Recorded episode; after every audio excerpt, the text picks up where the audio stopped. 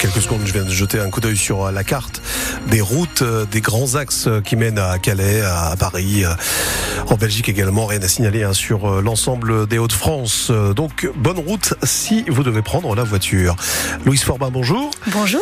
ça donne quoi au niveau donc de ce samedi? Ça va être frais, c'est ça? Ça va être frais, ça va être gris aujourd'hui dans le nord et le Pas-de-Calais avec un peu de pluie prévue dans la matinée. Et côté température, il fera jusqu'à 7 degrés à Waplage, 6 à Ferrin et 5 à Cambrai vrai. Suite aux inondations, des habitants de Blanbec ont créé un collectif. C'est une initiative des riverains du quartier Salengro, coincés entre deux bras de la Ils ont été inondés trois fois depuis novembre et certains d'entre eux veulent partir, mais pour pouvoir le, mais pour pouvoir le faire, ils demandent à l'État de les aider en les indemnisant, Mathieu Darrier. C'était leur petit coin de paradis au bord de l'eau, c'est devenu leur enfer dont ils ne veulent plus, à l'image de Vincent Maquignon, qui est aussi élu de la commune. On ne peut pas laisser plus de 100 000 euros dans ces maisons, encore une fois. Hein. Si on part avec 100 000 où est-ce qu'on va aller? On ne pourra pas repartir.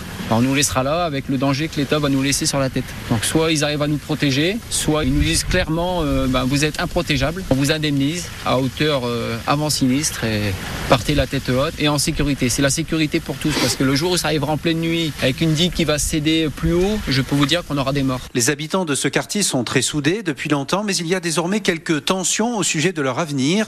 Ils ne peuvent plus parler d'une seule voix. Pas question de partir par exemple pour Yvette Non, pas question, parce que c'est sentimental. C'est mon mari qui a fait toutes les maisons. Et le sentiment, il est plus fort que le danger? Peut-être bien. C'est bien d'avoir des sentiments dans la vie. Et c'est bien d'essayer de braver le danger quand même. Je suis prête. Venus d'autres quartiers de Blandec, des riverains disent aussi attendre un geste de l'État pour décider quoi faire de leur maison. Et l'URSSAF poursuit le plan catastrophe et intempéries pour accompagner les entreprises touchées par les inondations. L'URSSAF indique qu'elle fera preuve de compréhension face à un retard de déclaration si l'employeur est dans l'impossibilité temporaire de les réaliser. Même chose pour les travailleurs indépendants. Ils peuvent solliciter le report de leurs échéances de cotisation et demander à bénéficier sous condition du fonds catastrophe et intempéries. Et lundi, certains élèves du Pas-de-Calais feront leur rentrée en distanciel, comme au collège François Mitterrand à Terouane, près de Saint-Omer, qui accueille habituellement 675 élèves. Plusieurs bâtiments ont été touchés et il ne pourra pas rouvrir avant mercredi. Depuis jeudi, 80 personnes s'occupent donc de tout remettre en état.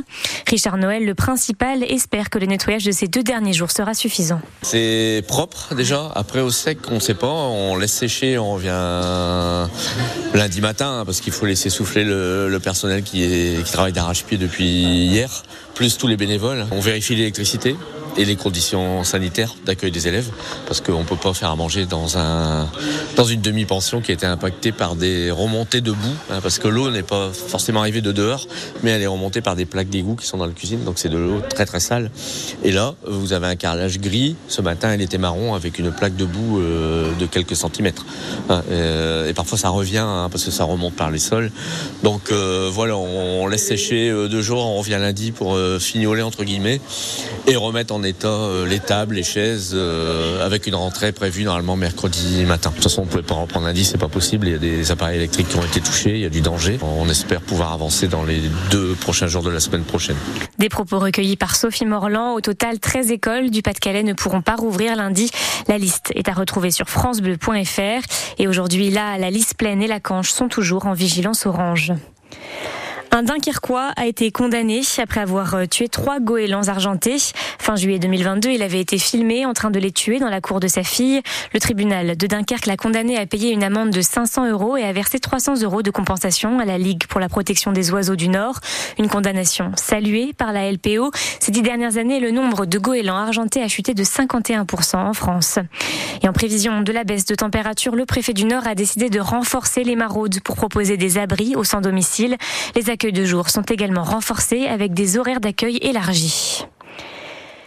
Et le LOSC, c'est à son ah, tour de jouer cet après-midi face à un club martiniquais pour les 32e de finale de la Coupe de France de football. Lille affronte les amateurs martiniquais du club des Golden Lions.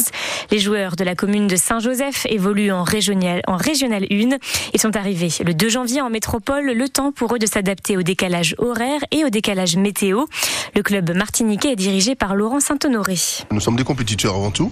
Alors c'est vrai, nous sommes conscients que le LOSC, c'est un tsunami qui arrive en face de nous, hein, euh, quatrième ou cinquième de Ligue 1. C'est une équipe qu'on suit comme toutes les équipes de France de Ligue 1 qu'on va jouer depuis des années. On sait que c'est une équipe costaud qui sait jouer.